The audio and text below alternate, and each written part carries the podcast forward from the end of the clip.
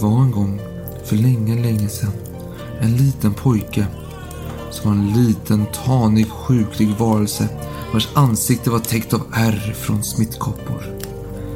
Fyra av hans sex syskon mötte Sankte Per innan den lille pojken ens hunnit få lära känna dem. Trots att olyckan ständigt slog ner över den lilla pojken var han älskad. Hans föräldrar aktade honom högt. Folket såg på den lilla pojken med hoppfullhet. Det var något speciellt med honom trots all olycka. Inte ens när den lilla pojkens mor och far dog slutade folk att sätta sin tillit till den unga pojken. Människor i staden tyckte det var dags att vända den lilla pojkens olycka till staden och landets lycka. Det tisslades och tasslades runt pojken. Överallt viskades det. Till slut var alla överens om att den lilla pojken nu var redo att ta upp den fallna manteln som hans far lämnat honom, precis som Elisha gjorde efter Elia. En kylig decemberdag då snön föll tät över stan hade stadens medborgare slutit upp på gatorna och torgen. Den lilla pojken satte sig upp på sin häst. En av stadens medborgare gick fram och satte den stora kronan på den lilla pojkens huvud. I denna stund blev den lille olycksförföljda pojken en ung man. En man som bar hela riket och dess stolthet på sina axlar. En man som endast stod till svars inför Gud. En man vars landets lycka och olycka stod och föll med. En man som ingen skulle jävlas med ostraffad. Mitt konunganamn skall vara Karl den sextonde Gustav. We shall never surrender. allen Zeiten nicht die Mehrheit. Kom inte med en sån jävla provocerande och aggressiv ton mot mig. Där har våldet triumferat. Ask not what your country can do for you. Ask what you can do for your country. Ska vi verkligen öppna en till flaska? Ja, vad fan har du att välja mellan? Skål, ta mig fan. I have a dream. Ah, I see you look at your leader. And I too look to you, Paul Bauma. It's one small step for man, one giant leap for mankind. Jag glömmer inte att glaset ska stå på sidan här. Ja, just det. Fan, Så många förhållningsregler. Ja, men jag Jag har lagt, som... eh, men jag har lagt den åt dig där ju. Ja, men den är ju böjd. Kolla på den. Fast Den är ju skev. det spelar ingen roll. Du ska Så, ställa Vinen kanske vält. Titta, det är ju Ja, inte stabilt. Ja, jo, jag, Nej, den där får vi... jag erkänner. Jag erkänner. Bort. Men du kan inte dra min. Är Jävla stil. Varmt välkomna till avsnitt 27 utav Salongsberusad historia. Och jag som pratar heter Adam och mitt emot mig har jag som vanligt poddens egna Jacques Chirac här. Eh, Min ständiga plågoande. Plågoande, det Den jag franska marodören. Alex här, ja. Marodör. Hur känns det att vara tillbaka Jag i gillar heta inte den stolen? introduktionen. Kan vi börja om? Nej. Nej. Nej. Hur det känns? Ja, det känns väl okej. Ja, men det var fyra veckor sedan vi, vi satt här senast och snackade. Ja, déjà vu de här diskussionerna. Men eh, absolut, det var ett tag sedan. Och eh, dagens avsnitt skulle handla om eh, Sara Bernhardt. Men så blir det inte. För vi ska istället snacka om en klassiker här. En eh, konung.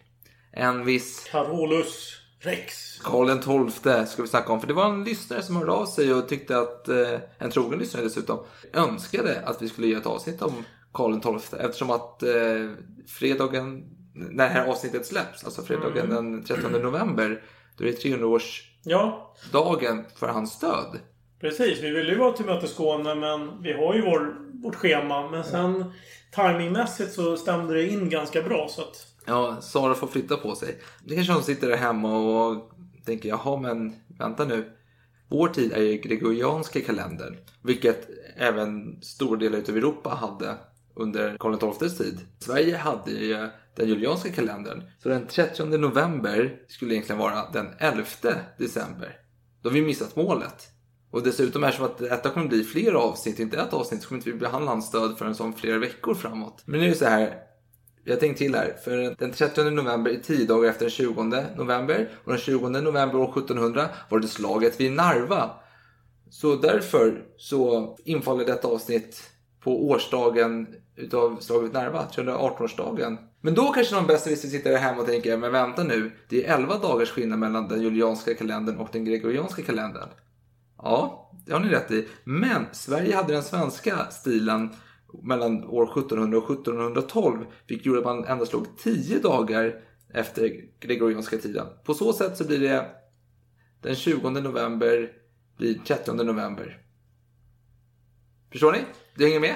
Ja, jag känner till den svenska kalendern men Ja, jag vet inte ja. om jag hängde med på resten. Men okej, vi, Ja. vi får tro Så dig där, där. därför är det Jag tror vi måste gå vidare. Vi måste gå vidare. Ja. Eh, Men som vanligt då, innan vi går in på ämnet, så har vi en, en formalitet att avverka. Och vad menar jag då? ja, vår ständiga lek som vi aldrig blir klara med.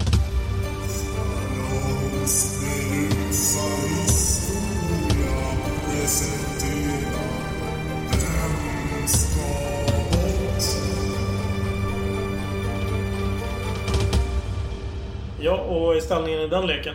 Det är nog... 2015 till mig tror jag. Så jag har chans att ta hem detta nu. Ja, för vi sa då att vi skulle avsluta vid 30. Ja. Och du kan i teorin vinna 10 poäng. Ja, Är du redo? alltid redo. Första... Ting. Okej. Okej. Tinget. Ja. Förenings och säkerhetsakten från 1789. Mm, mm, jag hör dig. Voltaire. Jag hör dig. Statens historiska museum. Okej. TV-serien Futurama.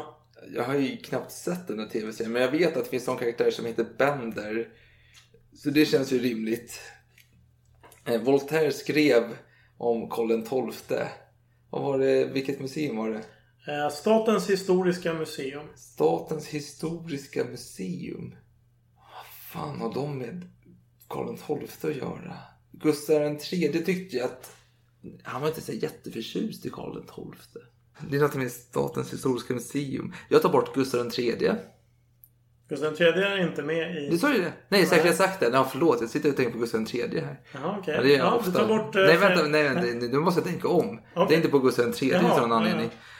Okej, säkerhetsakten. Vad fan kan den ha med? Angeldubroren. Ja, det här är jobbigt alltså. Okej, men jag tänker så här. Jag hittar inte just nu en koppling mellan alla delar. Men jag tänker att eh, statliga, vad sa du, nej museet? Statens historiska museum. Statens historiska museum känns för malplacerat för att ta bort, så tar bort eh, säkerhetsakten. Mm. Det är rätt. Och det gör du rätt i. Okej. Fem poäng. Du måste veta kopplingen. Vad har då Voltaire skrev om Karl XII? Karaktären måste vara Bender. Det måste vara Bender och det är kopplingen till Karl XII. Vad har då eh, det här museet med saken att göra? De har inte hans kläder för Livrustkammaren som har uniformen.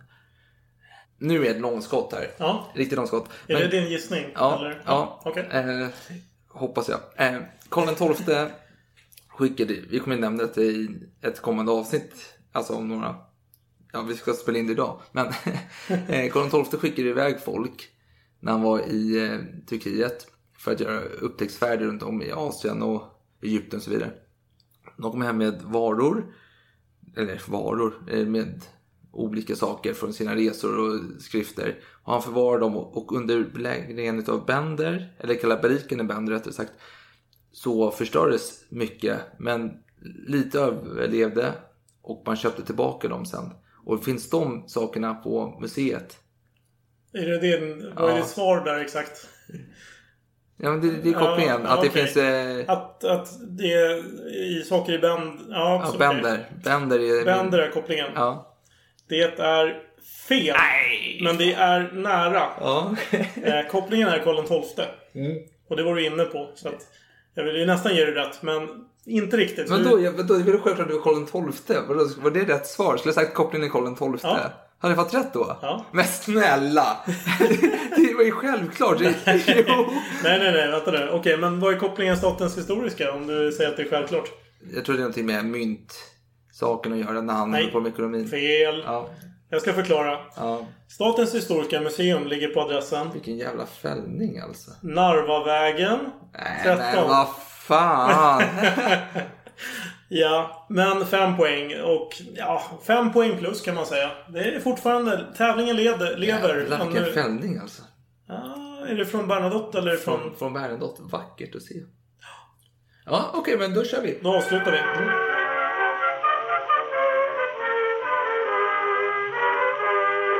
Ja, nej men... eh, Nej, men, jag, ja, jag, kan inte, jag kan inte släppa det. Du var ju så jävla fort där på Futurama och Bender. Det, det var ju helt otroligt imponerande Ja, att du jag, gjorde jag, den jag, kopplingen. har inte sett... Jag har sett ett halvt avsnitt ur den när jag var liten. Eh, Nej, men det är så här att... Eh, min sambo tävlar ju i agility och hon har någon tävlingskamrat som en hund som heter Bender.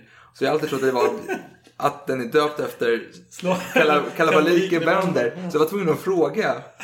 Hon att det var från den här karaktären. Ja, det är ju underbart. Ja, Ja, ja. Så ja, vilken, vilken slump. Det känns lite som när Slumdog Millionaire. Ja, precis. Ungefär. Fan, Narvavägen var bra. Jag borde ha tänkt på det. Ja, men i alla fall. Eh, vi ska snacka om Karl XII som sagt. Eh, jag vill bara lägga in till brasklappar här. För vi kommer ju måla denna bild med breda penseldrag. Egentligen. Och vissa delar kommer vara lite mer detaljerade. För egentligen, om man ska vara ärlig. Ett avsnitt om XII, eller att behandla ämnet Karl XII skulle kunna resultera i tio olika avsnitt egentligen. Ja. Och vissa avsnitt kanske vi kommer återvända till i framtiden. Så, Det kan, det kan vara så att vi vill fördjupa oss. Ja. eh, Och därför kommer vi bara väldigt kort avhandla det. För att det, det går ju liksom inte att ta ett så stort ämne och sen Precis. djupdyka i alla de här små händelserna. Ja. Eller stora händelserna. Eh, vi ska väl nämna det att vi har haft lite olika källor. Mm. Ehm, Ja, nej, ska alltså, du börja kanske? ja, ja, nu när vi har haft lite mycket tid på oss att förbereda oss Så mycket tid har vi inte haft. ja, fyra veckor, så det är väl ganska mycket tid. Och jag blev så glad när det här kom upp att vi skulle göra om Karl XII. Jag tänkte så här, jag har ju, man har ju lite böcker hemma som man har läst genom åren om Karl XII. Vad kul att samla alla böcker, men jag jag har så mycket tid på mig, jag hinner läsa igenom allting. Och så är man lite lat, indolent, så man sitter framför tvn och kollar på någon så dålig MTV-serie liksom. Och så har det tre veckor gått och man får börja få, få panik då. Men främst, min främsta källa är i alla fall Bengt Liljegrens bok om Karl XII. Som är en fantastisk bok tycker jag. Och Bengt Liljegren har vi läst förut. Ja, det gäller Churchill. Churchill också, ja, ja, precis. Bra författare. Men sen annars finns det, har jag lite andra böcker också. Men eh, jag tror att just det här avsnittet vi behandlar idag kommer mest komma från Bengt Liljegren. Mm. I mitt fall så använder jag som huvudkälla Voltaires biografi Karl XIIIs historia som var den första biografin som gjordes. Nej, som, inte den första. Det fanns en som kom innan. Ja, räknas det som en biografi? Nej, den första var en kändis som jag skrivit om eh, Karl XII. Daniel Defoe. Som Den skrev där charlatanen. Ah, 1715 utkom hans, alltså innan kungen hade dött. ja, men det vet jag inte om det kan Book. räkna. Man kan inte skriva en biografi när någon är död riktigt. Ja, det Ja. kan man väl förvisso. Ska vi, ska Men vi gå det vidare? kanske? History of War och så har man Ja, nuvarande Ja. Karl XII. Och så Ja, vän ja. och ordning har sagt sitt. Kan vi kanske fortsätta? Ja, nej men...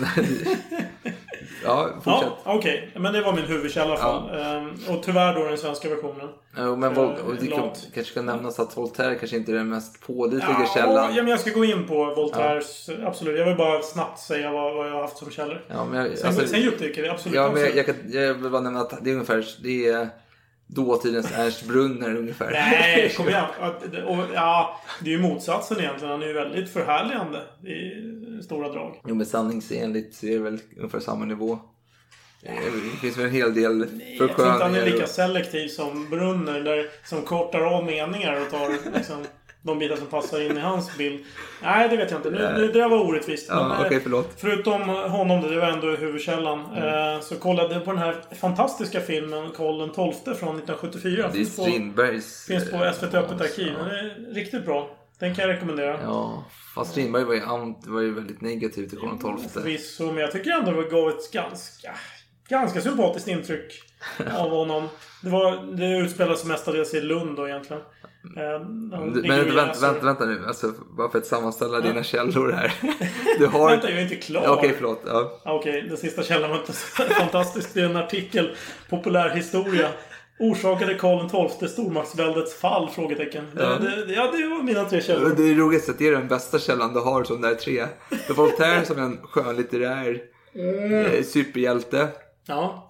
Sen har du en tv-filmserie som bygger på en August Strindbergs verk om Karl XII. Absolut. Okej, bara så vet vad vi har nivån här någonstans. Men till Voltaires försvar i detta fall då så... Det här var ju en av hans så kallade ungdomsverk. Nu var han visserligen i 30-årsåldern när han skrev det så att jag ska inte kalla det det. Men en viss professor Hallendorf tyckte det. Att ja, men det här är ungdomsverk. Det, är lite, det skiljer sig från hans andra Ja. hans stil som kommer senare. Ja, ja, okej. Eh, hur som helst, jag vill gärna fördjupa mig lite i Voltaire.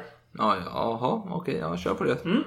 Han skrev den här boken 1729 ursprungligen. Ja. Men skulle trycka den 1730. Fast det gick inte. Den blev beslagtagen, brändes upp av... eh, Oklart av vem, men av politiska skäl. Ja. Så den, skrev, den släpptes eh, första upplagan först 1731. Och eh, Voltaire gjorde nya upplagor, reviderade upplagor fram till 50-talet. Och eh, där tillkom en del information om eh, ja, huvudkaraktärerna då, i boken. Bland annat Peter den store. Och eh, det baserades, de här ändringarna baserades på en del ny information då, som tillkommit. Men han var ju ändå mån om att han ville ha korrekt. ja, men jag var ju en storsäljare. Ja, det var, det var verkligen en bestseller. Och eh, den ger en positiv bild av Karl XII oavsett vad du nu framför här. Jo, absolut, men ja, fast den är lite... Jag har inte sagt att den inte ger en god bild av Karl XII, men den är... Nej, för ja, det är en, Men- det, man ska se det som en äventyrsroman kanske snarare. Men den är inte enkom eh, hyllning, utan det är ändå en hel del kritik mot eh, Karl XII i boken.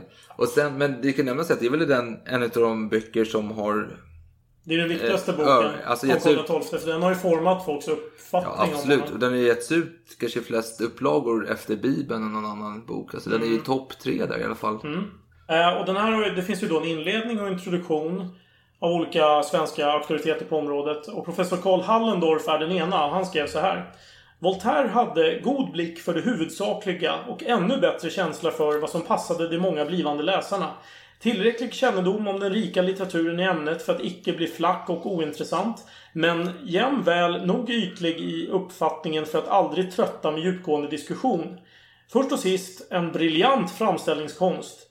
Allt detta skilde honom himmelsvitt från de många föregångare på vilkas arbeten han grundade sitt, men vilka han också i och med detta gjorde döda, borta och försvunna. Åtminstone för den stora publiken.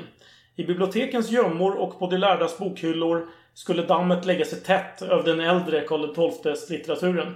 Medan Voltaires populära skrift upplevde städse nya upplagor och spreds över hela vår världsdel. Eh, och den här professor Halldorf, han är, han är lite den gamla skolan. Så han avrundar med detta härliga, dammiga slutord. Behöver det sägas att här icke ligger ringaste mått av förklenande mot Voltaires skrift. Allt bör bedömas efter sin art och sitt slag. Det lärde oss en gång Torild. Och denna kritiska grundregel har obetingad giltighet. Den som önskar se Karl XII så som han efter samvetsgrannaste kritiska forskningsresultat verkligen stod mitt uppe i en jäsande världs våldsamma rörelser. Han vände sig icke till Voltaire för upplysning.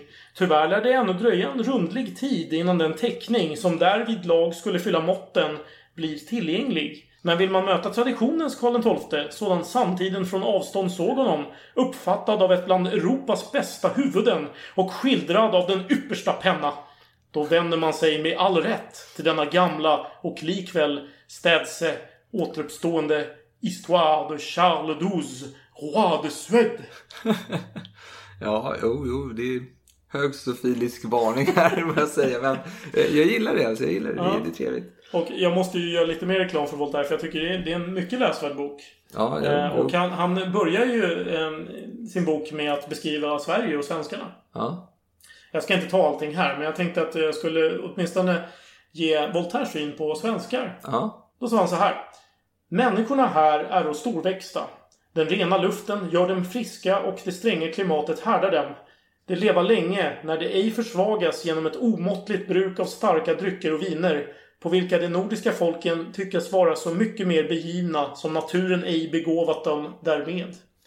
Så han säger egentligen att eh, svenskar är lite för klena för att ha sånt, eh, sådana dryckesvanor.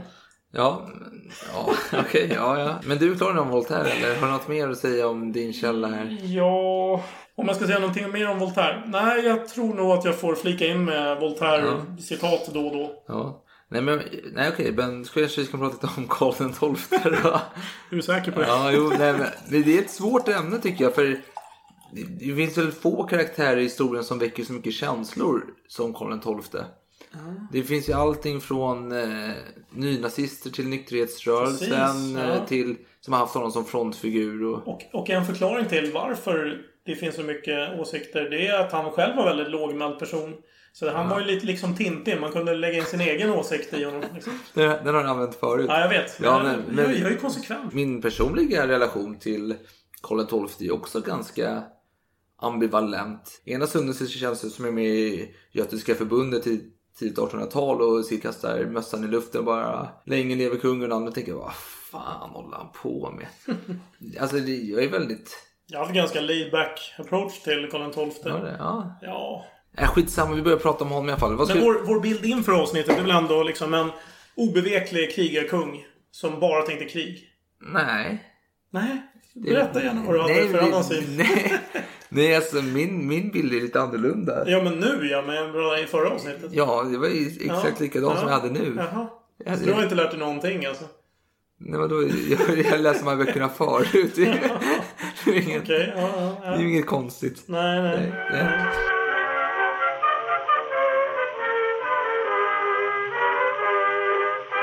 Jag tänker så här. Vi måste ju börja avsnittet med hans föräldrar. Karl den elfte och hans moder Ulrika Eleonora som var en dansk prinsessa. Och äktenskapstiden började med ostadighet då Sverige och Danmark hamnade i krig år 1675. Man tänkte att det blir inget utav detta giftermål. Och kriget varade i fyra år, men när det var slut så var det dags för dem att gifta sig. Eller ja, först skulle de träffas då, vilket var ett möte som varade i endast eh, 15 minuter. Men sen, den 6 maj 1680, klockan 11 på kvällen, så gifte de sig. Klockan två gick de till sängs. Och klockan fyra var Karl XI tillbaka på kontoret för att ta hand om sitt regeringsarbete. Så var ju- på kvällen och gifta sig. Vad är det för stil? det är bra, bra tider det här på den tiden. Och det var ju ganska, de var ju två motsatser egentligen. Hon var generös, han var snål. Mm, Hon gillade fester och skämt och han tyckte allt sånt var skittråkigt. precis. Hon eh, trodde på kvinnors rätt. Han var ganska mycket emot det. Jaha, har du någon källa som Ja, bygger upp det detta? har jag faktiskt. Ja, vadå? Jo, Karl XI han hade berövat sina undersåtar deras ägodelar genom en slags eh, domstol som kallades reduktionskammaren. Och då var det många eh, medborgare då som, som stod utanför slottsportarna och hörde så fruktansvärd klagan och jämmer där. Och drottningen hon tyckte synd om de här och försökte ge dem allt vad hon hade. Pengar och smycken och allt vad det kan vara. Sen när hon inte hade mer att ge dem, då kastade hon sig under tårar för sin makes fötter och bönföll honom att vara förbarmande med dessa sina undersåtar. Och kungen, han svarade henne allvarligt. Vi har tagit eders majestät för att skänka oss barn och icke för att giva råd och föreskrifter. Mm. Det är vad min källa säger. Vad säger han mer om detta? Ja, han fortsätter så här. Och efter den dagen, då sägs han ha behandlat henne med en hårdhet som förkortat hennes liv. Ja. Och eh, ja, han dog... eh, Ja. Ja. Ja. Ja, ja. men okej, du ska försöka... Alltså, förvisso sa han så och det är kanske inte det mest sympatiska en människa kan säga. Men om man går, låt mig fortsätta min historia då. För 1681 kom deras första barn. Och det blev en flicka som fick namnet Hedvig Sofia. Ulrika Eleonora. Eh, gjorde som hon gjorde på den tiden, hon grät. Hade inte hon någon sån här kluvna tummar? Det kanske hon hade. Jag tror det. Ja, men hon grät i alla fall när Karl XI kom in i rummet och hon beklagade sig för att hon inte hade utfört sin plikt. Och Karl XI svarade då Krasch! Vi ska ha en prins vid den här tiden om ett år om ni så önskar. Så här, där låg hon ändå lite fokus på henne om det var hon som ville ha det, inte att han krävde det. Kan man tolka det som i alla fall. Men vid vintern 1681 så ramlade Karl den efter en ritt och gjorde sig allvarligt illa. Ulrika och Karls mor, Hedvig Eleonora, skyndade sig till Kungsör där han var för att vara vid hans sida. Och skulle han dö, för han blev ganska allvarligt sjuk här faktiskt. Och hans ben ville inte läka ihop och han var svag. Och drottningen, hon var vid den här tiden gravid. Och man tänkte så här, men fan det är inte bra om du är gravid och sitter här ute. Du måste tillbaka till stan. Men hon vägrade för hon ville vara vid hans sida. I april året därpå lyckades man flytta på drottningen till, till slut. Hon var ju höggravid då liksom. Så. Tillbaka till eh, Stockholm med dig. Månaden därpå så blev kungen så pass frisk att han kunde åka till Stockholm för att vara vid hennes sida och för att stötta henne när hon var gravid. Och sen då den 17 juni 1682 är det dags igen. Förlossningen varade i 90 minuter. Vilket resulterade i en- i att en kronprins kläcks helt plötsligt. Fram kommer Karl den 12. Och Karl XI skrev i sin almanacka. Den 17 som var en lördagsmorgon klockan tre fjärdedelar på sju blev min gemål förlossad och födde en son. Gud vare därför evinnerlig tack och lov som haver hulpit henne. Han hjälper henne snart till sin förra hälsa igen. Och det är intressant. Det är, alltså inte så att han eh, Nej, skriver mycket om sin son. Han skriver mycket om sin fru. Ja, där att hon är, ska vara i god hälsa och tackar henne för ett gott arbete här. Mm. Är man nyfödd och kronprins då måste man snabbdöpas. Alltså inte en, alltså det offentliga dopet får ske senare men man måste skydda honom mot djävulen. Och eh, så var det. Det, fick, det gjorde man direkt strax efteråt. Då. En månad senare så var det dags för det riktiga dopet och det var fest i hela stan. En dansk diplomat skrev Få lär gå nyktra till sängs i afton. Det var en fest där. Härligt. Ja, men vad skulle barnet heta då? då? Jo, men flera i hovet önskade att han skulle heta. Vad tror du? Hubertus kanske? Nej. Nej. Ja, för sig, för sig skulle det passa honom för det är ju ändå um, jakthelgonet, eh, Hubertus. Nej, Gustav tänkte de. För man ansåg att Karl förknippades med kungar som var, citat, varit en smula stränga och bistra. Slutcitat. Perfekt namn Ja, men Karl ville dock att han skulle heta Karl, så det blev ju Karl. Och efter dopet samlades adelsmän och officerare på slottet för att fira. Man ville gratta kungen och citat, få sig ett gott rus. Mm. Och dansk Det diplomat klagar på att hans kropp inte klarade av den svenska dryckesseden. Vem klarar inte av det, sa du? dansk diplomat. Ja, klarar han inte av det? Nej. Den danska diplomaten klarar inte av den svenska dryckessedeln. Nej, det, Det var tider. det, var om, det är ombytta roller nu. Ja, det kan man säga. Ja, underbart. Mm. Ja, okej. Nyfödd. Jag har inte så mycket om det faktiskt. Nej, men du fortsätter då. Voltaire är knapphänt. Men året efter då blev det tillökning i familjen. Först en lillebror som fick namnet Gustav. Och året därpå en son vid namn Ulrik. Och den här Ulrik, han hade den stora äran att födas på Hedvig Eleonoras, alltså Karl XIs mammas slott Jakobsdal. Och hon blev så glad att han kläcktes på hennes eh, gods. Så hon döpte om det till Ulriksdal. Det är alltså det som ligger ut, eh, utanför Stockholm. Så, så var det. Ja, så du ser kungar som reptiler du. Nej. Här och där. Ja, ja. ja de, är, de är av Gud så att säga. Men sen kom den stora olyckan 1685. Feberepidemi drabbade familjen. Först tillhörde sonen Gustav av Pinn. Och eh, barndödligheten var ju ganska kraftig i Sverige på den här tiden. Och man kan ju få en känsla av att folk var ganska känslokalla inför att barn dog titt som tätt. Kanske var därför Karl XI inte, eller ville ha, bibehålla hälsan där för sin hustru. För han visste att barn dog ganska lätt så behövde några till.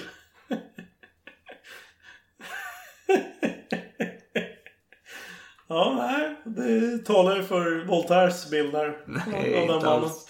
Nej. Ja, nej, Karl XI skrev så här i ett brev.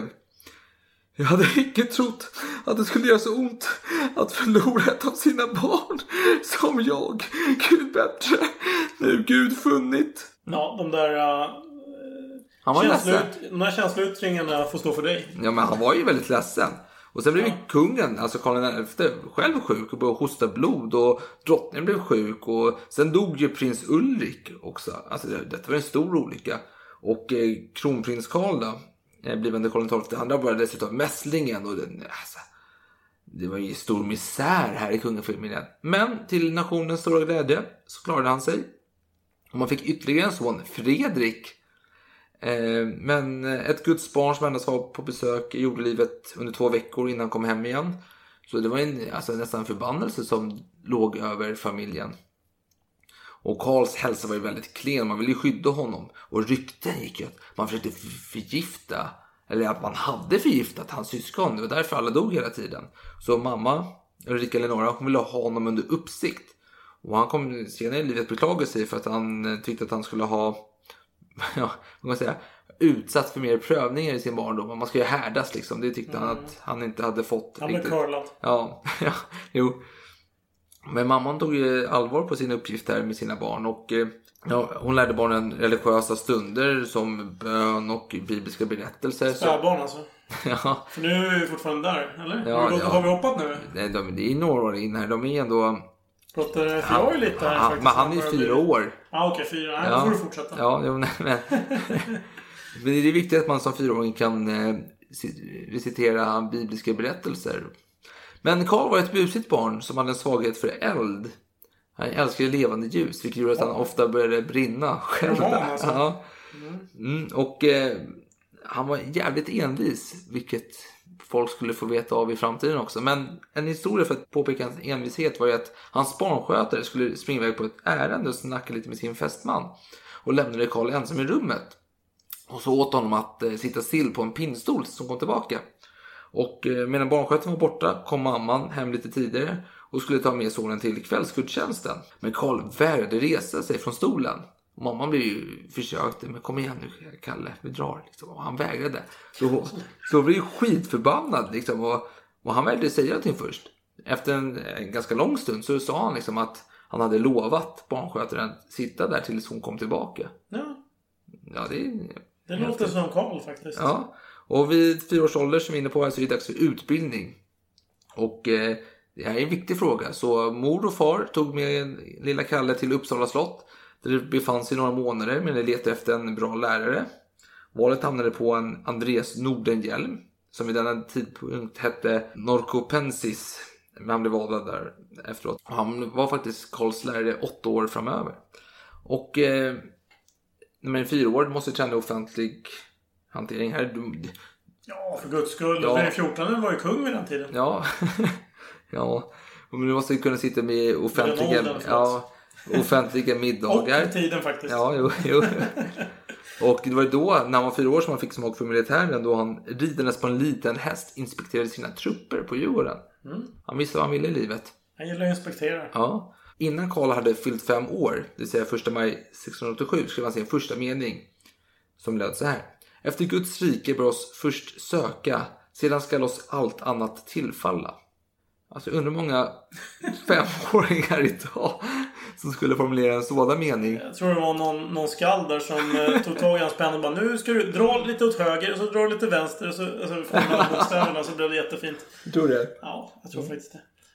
Och vidare började han skriva brev. Han skrev till sin gudmor som var ja, drottning Kristina då, eller ex-drottning Kristina, som hängde i Rom. Och han önskade henne ett gott nytt år. Och eh, familjen fick förökning. Och den var lika kortvarig som vanligt. Barnet dog, det är snabbt. Och även Ulrika Eleonora blev sjuk och blev ordinerad frisk luft. Och om man bör bli ordinerad frisk luft Då åker man till Sverige enligt Voltaire. Ja, precis. Det gjorde de också, för de var ju i Sverige. Så de har lätt bygga Karlbergs slott istället. Det är strax utanför Stockholm. Gränsen nästan kan jag säga mellan Stockholm och Solna. Eh, och det var ju perfekt för kungen kunde ju då rida fram och tillbaka dit. Alltså det var ju en skön ridtur bara mellan. Och eh, till slut kom ett till barn som överlevde och hon fick namnet Ulrika Eleonora.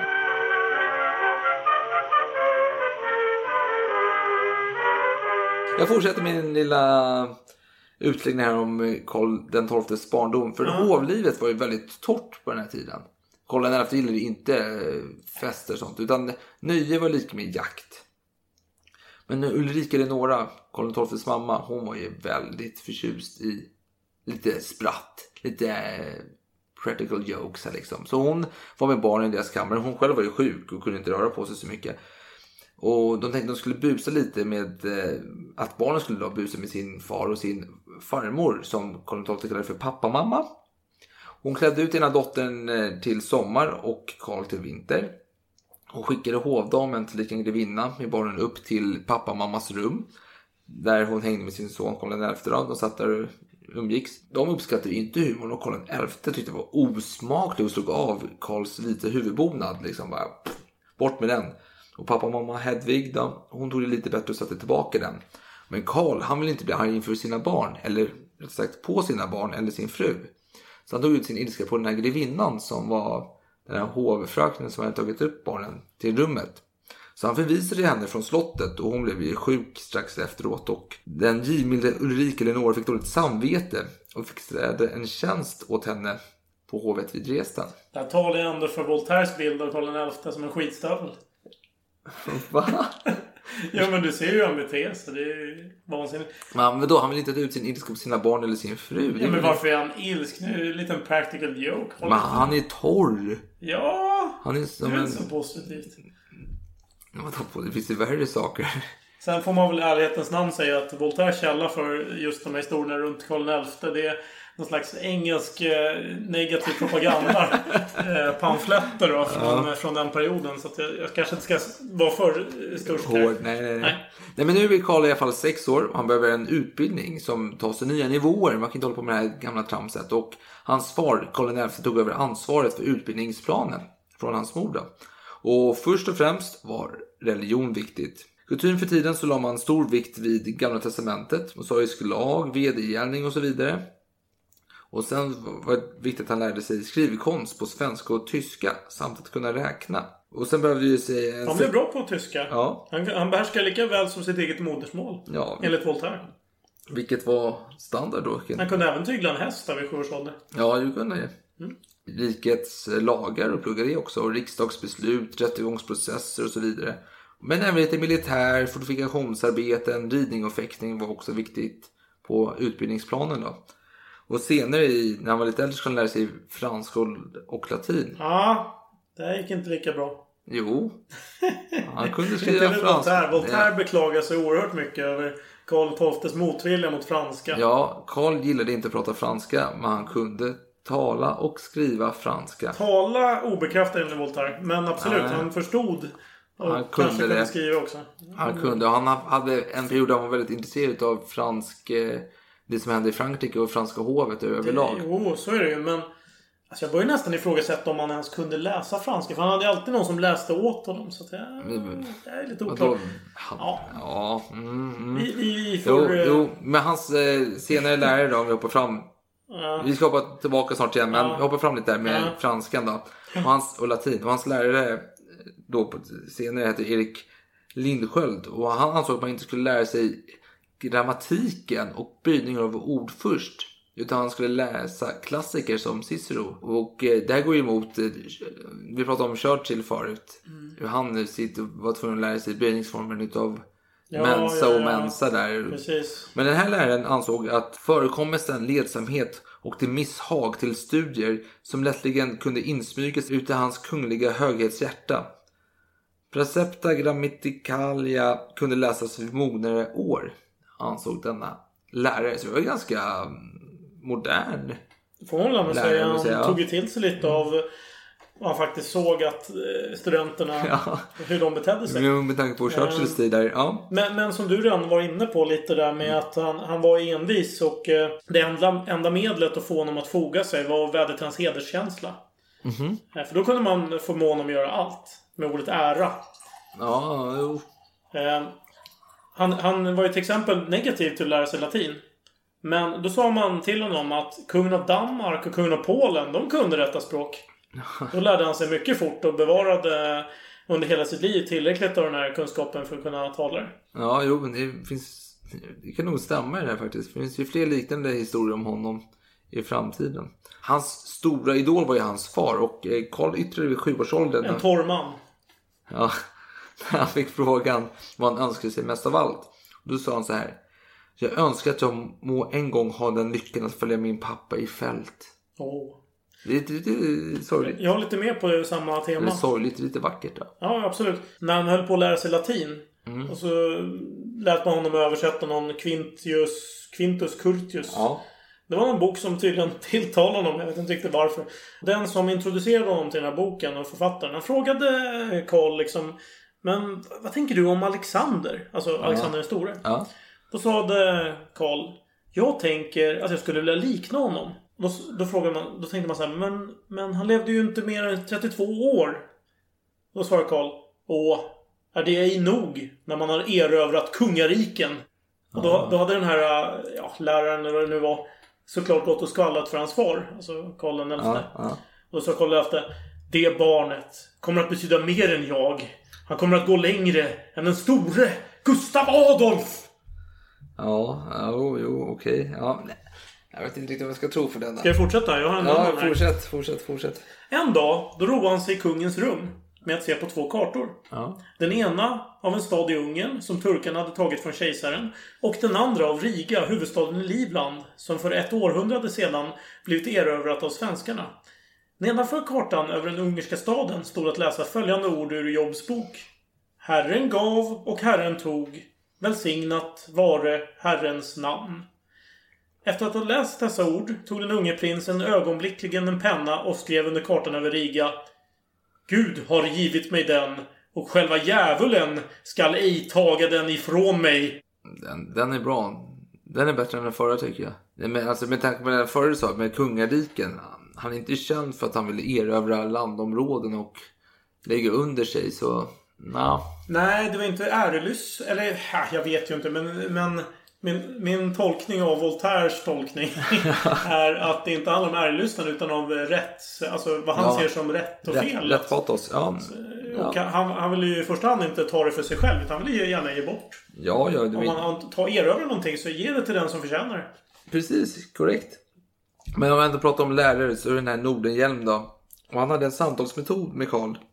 Där han skrev ner frågor som Karl skulle svara på. Och ämnena kunde vara allt ifrån eh, historia, Bibeln till eh, aktuella frågor som skedde i deras omgivning då.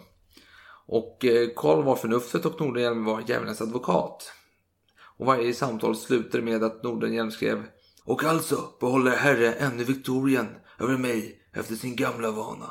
Och eh, han fick inte lägga sig för lätt heller för det blev ju ingen match för Karl om Nordenhjelm var för dålig. Alltså. Och ett, ett exempel på sådant samtal beskrivs i, i Bengt Liljegrens bok om Karl XII och handlar om ett aktuellt Skansbygge på Djurgården. Herre, jag ser en hop folk och gräva i Djurgården. Vad har det för händer? De arbetar på min skans.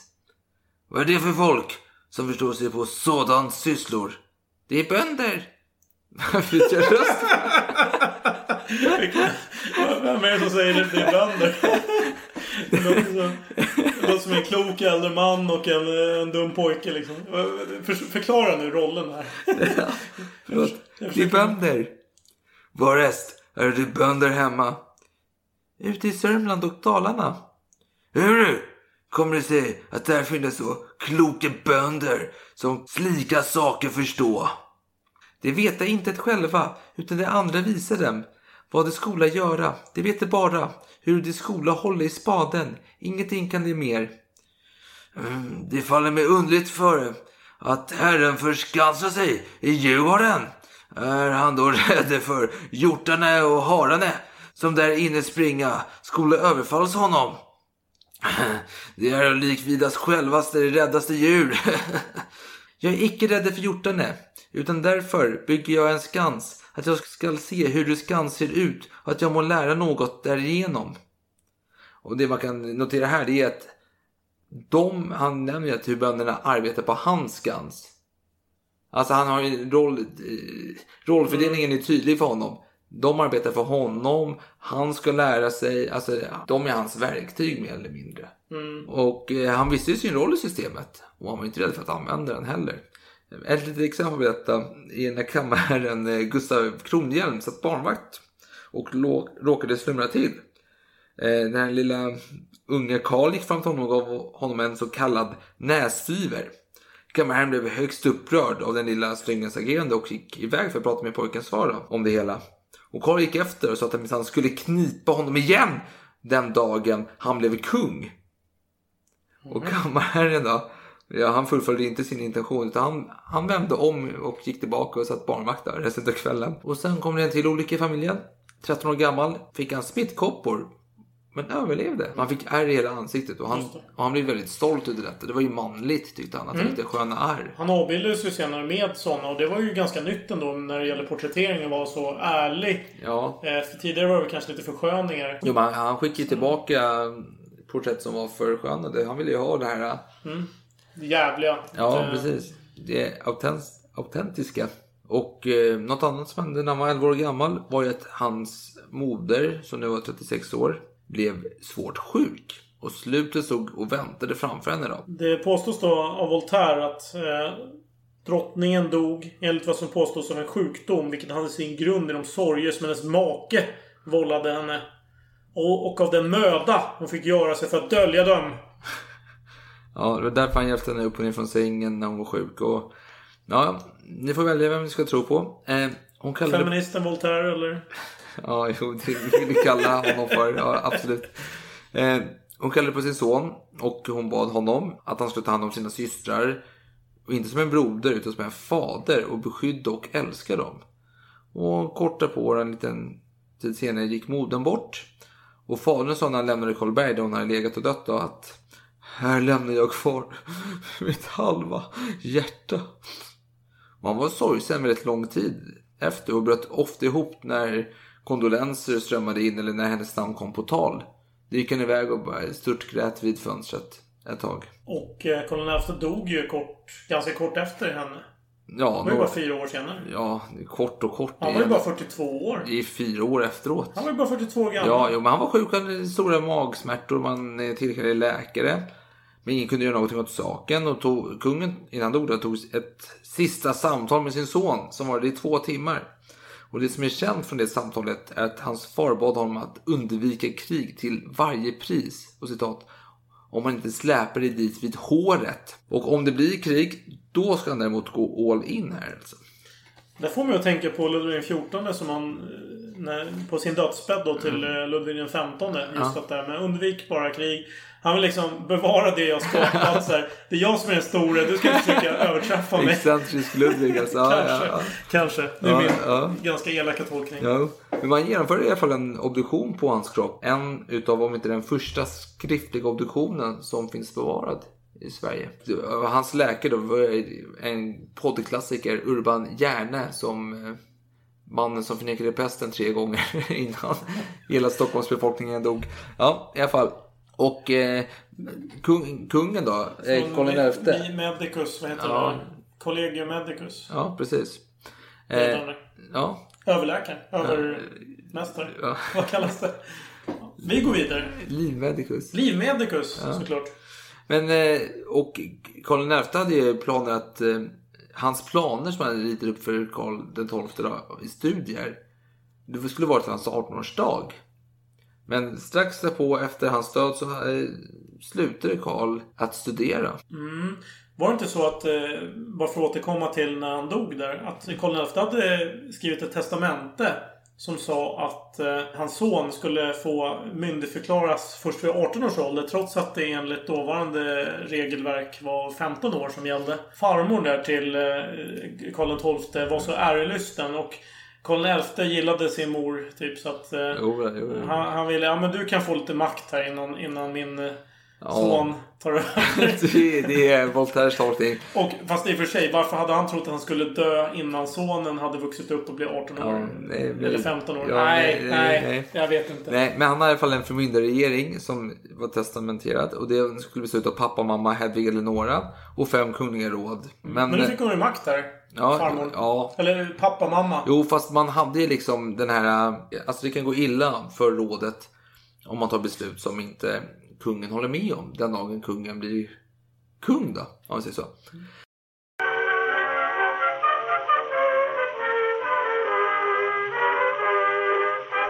Sjunde maj då, 1697. Då i brandmästaren på slottet hade gjort upp en eld i sin kammare som var belägen på vinden ovanför rikssalen. Och i kammaren fanns två uh, vaktposteringar i rummet. Och den ena hade fått i uppdrag av brandmästarens fru att gå iväg i ett ärende åt henne. Och den andra hade begett sig iväg på eget bevåg för att ta sig en bit mat. Eh, och pipan då, den var otät och runt den låg en massa lös bråte då. Och det tog fyra. Och i slottet ligger den sorgkungs kista och väntar på en begravning. Alltså Karl XIs kista och lik ligger där. Och nu börjar det brinna i hela slottet här och röken tränger sig in i rummet där kungafamiljen befinner sig. Och de rusar ut där och eh, vid trappan ner fick pappa och mamma panik och kunde inte röra sig. Så fyra lakejer fick bära ner henne för trappan. Och man bar ut i kistan med Sorgekungen. Och alla hade lyckats evakueras och det var ju dramatik här. Eh, och inte nog med att alla var säkra, man var tvungen att springa in igen. Varför det? Jo, man ska rädda alla böcker och handlingar som finns i biblioteket där på slottet. Det finns ju en helt otrolig skatt här. Och man börjar kasta ut mycket genom eh, fönstren och mycket, mycket blev förstört under branden. Och till slut föll tornet ner med de klassiska tre kronorna på toppen. Rasade ner och glöd spred sig bort till Castello och Skeppsholmen där de här tältlägret låg. Så tälten började brinna. Och de här stackars bönderna fick ju fly från Kastell Castello och Skeppsholmen där. Så det var eh, jävla dålig stämning här i Stockholm efteråt. Och eh, man måste straffa någon för detta. Vem är skyldig? Jo, brandmästaren. Han, han hade gjort sitt jobb. Han fick en dödsdom och hans vakter, eller vaktposterna där, fick också ett hårt straff. Den ena vakten fick fem gatlopp och den andra dödsstraff. Men dödsstraffet mildrades till gatlopp. Men, Surprise, surprise. men säg den lycka som var för evigt. För eh, brandmästaren blev slagen så hårt så han dog under gatloppet. Oj, det var någon förbannad jag bara Fan du brände ner min lada din jävel! Jag slog stenhårt. Ja, jag förstår. Unge. Karl stod där och piskade på. Ja, han hälsade bara, slå hårdare, slå hårdare!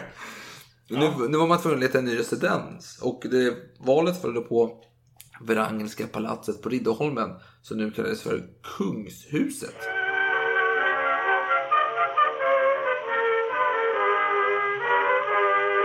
Ja, men en dag så mönstrade han några regementen.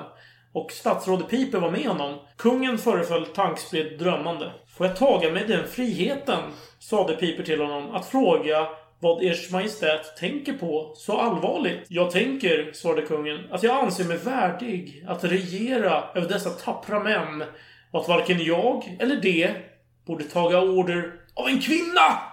Alltså hans farmor då. Ja, det är väl lite elakt kanske sagt om sin farmor, men eh, nu, nu såg Gunslingen här chans bara. "Ja, Om Karl blir kung eller krönt och, och tar över, då, då kan jag få massa makt också. Ja, så de, okej. de var ju sugna på det här. Ja, jo det är en form av historieskrivning. En annan var ju att det gick till så här. Det var måndag den 8 november och riksdagen pågår för fullt. Och i Riddarhuset har adeln samlats för att slå sina kloka huvuden ihop. Då. Och eh, Nils Gripehjelm tar till orda och föreslår att man ska låta den nu 15-åriga Karl ta över regeringen. Och hans kompis Axel Levenhaut, han hejar på såklart. Och förslaget tas emot med öppna armar. Snart blev stämningen så upphetsad folk kastade upp sina mössor i luften och ropade Vive Rex Carolus! Och en man i salen var dock skeptisk och det var Karls lärare Nordenhjelm. Han tyckte man borde vänta lite men eh, han tystnade väldigt snabbt då man hotade att kasta ut honom genom fönstret. Och varför detta, adeln var för detta var ju för att eh, Karl XIIs far, Karl XI, hade ju genomfört en reduktion där adeln hade blivit av med massa gods och så vidare. Så därför tänkte man att han är 15 år är ganska lätt att manipulera. Det är som att ta godis från, fem, från ett litet barn. Liksom. Vi, om vi får med honom på vår sida så kan han ge tillbaka det som hans far tog ifrån oss. Ja, och Voltaire påstod i och för sig då att icke en enda röst höjdes däremot. Just när förmyndarråden framställde saken om att Karl XII skulle ta över. Ja, men det är Voltaire du. Det, Ja, det är Voltaire. Han, ja, men det använder han, han gör ju en förskönande hjältebild. Ja, jo. Att det var ingen som klagade. Men, utan- bond, men det finns ju fler stånd Ja, Ja, bondestånden var ju också positiva. Mhm. Men kyrkan, de var väldigt skeptiska. Men så fort de yttrade någonting som var negativt så började adeln skrika Vivat Rex Carolus! Och eh, kyrkan fick gå med på- det- detta då. Och klockan sex på kvällen gick man upp till kungens rum och sa vad man önskade. Och eh, lille Kalle då, eller unge Kalle som är nu, tackade för förtroendet och gick tillbaka då till sin kammare och eh, satt i en djup bön närmsta timmen då. Och eh, hur gick det då för dessa adelsmän som hade hoppats på så mycket? De fick inte skit. Nej, dansk diplomat kommenterade det hela som att det som förr triumferade och förväntade sig stora belöningar för att det hjälpt kungen till regeringen, det hänger nu huvudena och är helt försagda. Ja, då var det dags för kröning i alla fall. Mm. Den ägde rum den 24 december. Ja, Julafton. Eh, ja, inte i Sverige då, utan Ja. eh, kröningen var den 14 december i Sverige. Där Voltaire bor. Ja, jo, 24. det var den 24. Så han höll sitt intåg i Stockholm ridande på en fux med silverskor. Med spira i handen och krona på huvudet. Omjublad av folket som älskar allt nytt och alltid är redo att fästa stora förhoppningar vid en ung furste. Nu citerar jag Voltaire. Eh, kröningsceremonin. Eh, ja, det är som det brukar vara. Det är ärkebiskopen i Uppsala som eh, kommer fram där och ska såklart eh, sätta, smörja honom och sådär och sätta kronan på huvudet. Men då rycker Karl den ur hans händer och satte den själv på sitt huvud medan han stolt såg på prelaten. Okej, nu måste jag bara pausa här för detta är helt åt skogen alltså. Okej, det hela börjar, den 13 december. Och adelsmännen hade fått stå ute och vänta kylan tillsammans med de övriga stånden. Och väntar på sin tur att en efter en avge en ed till kungen. Och kungen gav ingenting tillbaka. Han var ju envåldshärskare. Och dagen därpå, den 14 december, fick vara kröningsdagen. Och det var snö, det var kallt och man var i Stockholm och inte i Uppsala. Detta var ju också lite anmärkningsvärt tyckte man. Det var dags för en smörjelseakt i kyrkan. Och all festlighet och inramning var regisserad utav dåtidens, vad kan man för, Michael Bay kanske är. Självaste Nicodemus Tessin. Och klockan åtta på morgonen steg konungen ut från kungshuset på Riddarholmen. Han var svartklädd förutom sin purpurfärgade mantel som var hermelinbrämad. Och han övrigt var han klädd i svart då, för det var ju sorgklädsel för den saliga kungen. Och eh, till skillnad från tidigare tillställningar av samma sort hade den unge Karl redan eh, kronan på sin sitt huvud när han kom ut. Kungen... Nej, nu avbryter vi. Det här var jävligt torrt. Jag bryter här Nej. och tar vid där Voltaire avslutade. Eh, och som sagt, det här med Uppsala. Det var ju ärkebiskopen var väl från Uppsala. Det, det står inte riktigt om det var i Uppsala. Så det där är inget Det felaktigt. var inte i Uppsala, det var i Stockholm. Ja, ja, ja. Men ärkebiskopen kanske kom från Uppsala. Hur som helst. Nej, ja. Mängden. De blev så imponerade av den storslagna gesten. Han satte kronan på sitt eget huvud. De beundrade och prisade denna handling av kungen. Till och med det vilka klagat allra mest under hans fars tyranni rycktes med i den allmänna lovprisandet av sonens stolta uppträdande ehuru det utgjorde ett tecken till deras eget slaveri. Ja, det lät i och för sig jävligt konstigt. Eh, Ja, men vänta, vänta. Tillbaka- okej. tillbaka ja, till- Okej, vi går tillbaka till tillbaka till verk- torra... Tillbaka till verkligheten. Ja, Och eftersom att kungen hade fått sin makt direkt från Gud och inte via någon klåpare som ärkebiskopen så behövde han inte få kronan till någon annan utan han hade på sig den från början. Då. Och eh, den unge konungen, han ville inte avlägga en kungaed eller liknande trams.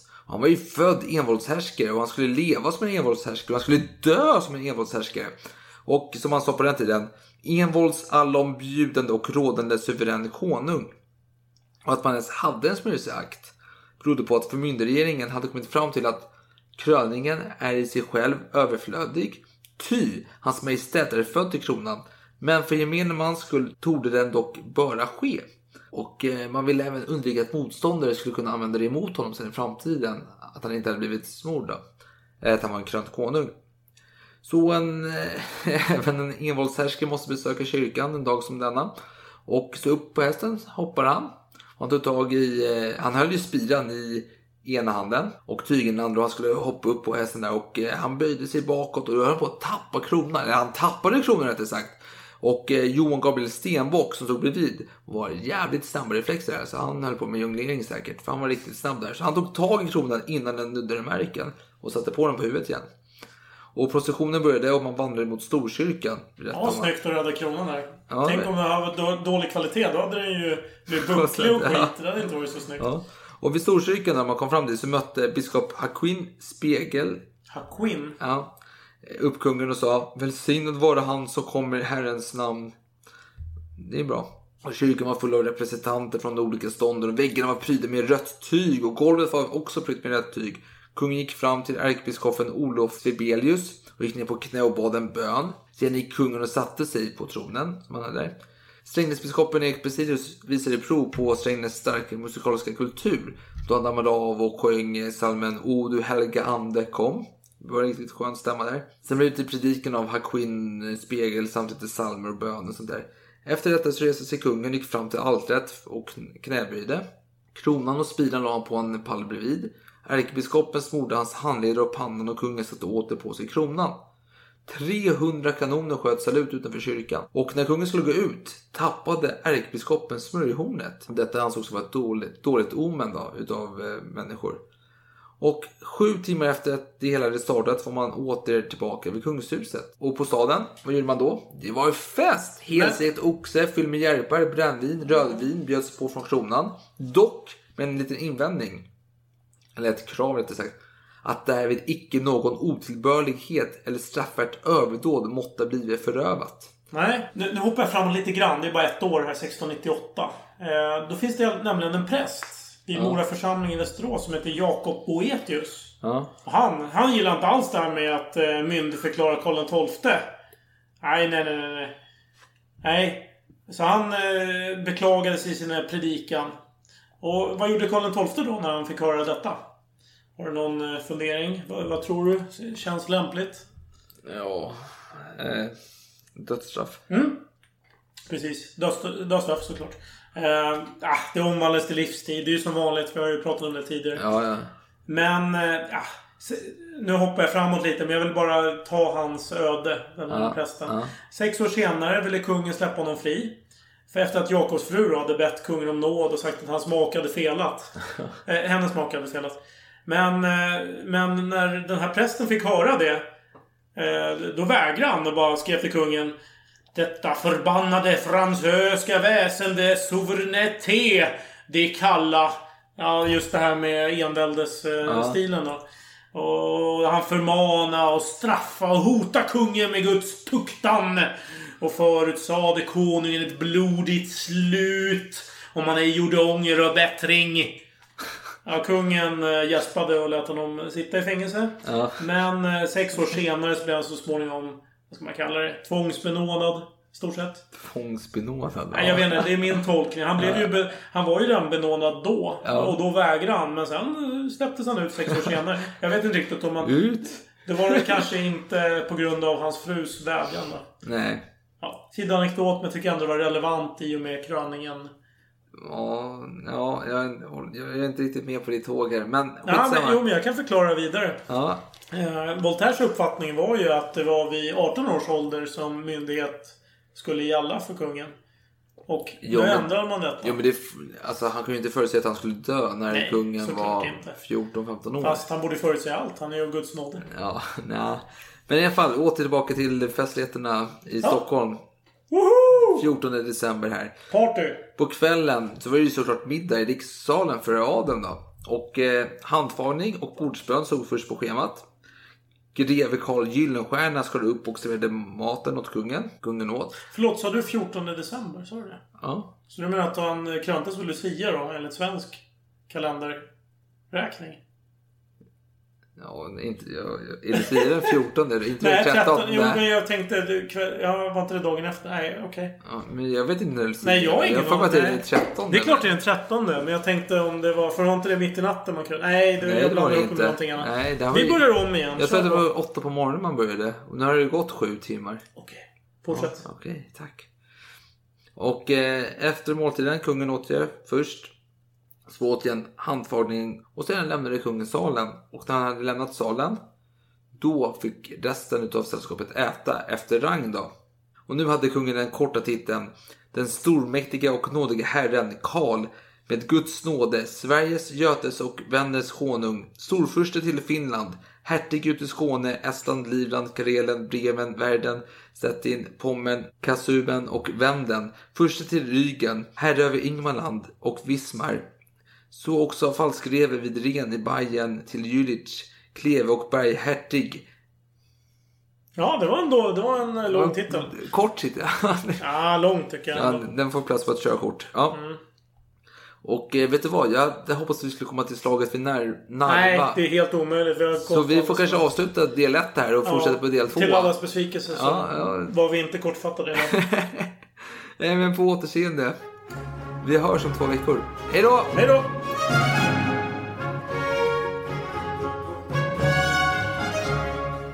Alla jäckande gökar! Oj, ursäkta mitt ovårdade språk. Men eh, det är årsdagen för Carolus Rex dödsdag enligt julianska kalendern. Och årsdag för slaget vid Narva enligt den gregorianska kalendern. Och ni avslutar avsnittet efter kröningen. Ah, vad är det för fel på er? Jag som hade apporterat en butelj Krug Clos d'Ambonnet som jag ämnade poppa när ni kom fram till den fantastiska segern vid Narva. Herre Jesus, hade inte ens behövt lyssna på detta sorgespel då ni sammanfattade alltihop i er inledning. Om ni inte rycker upp er i kravatten i fortsättningen så får jag strypa er tillgång till Bernadotte-vinerna.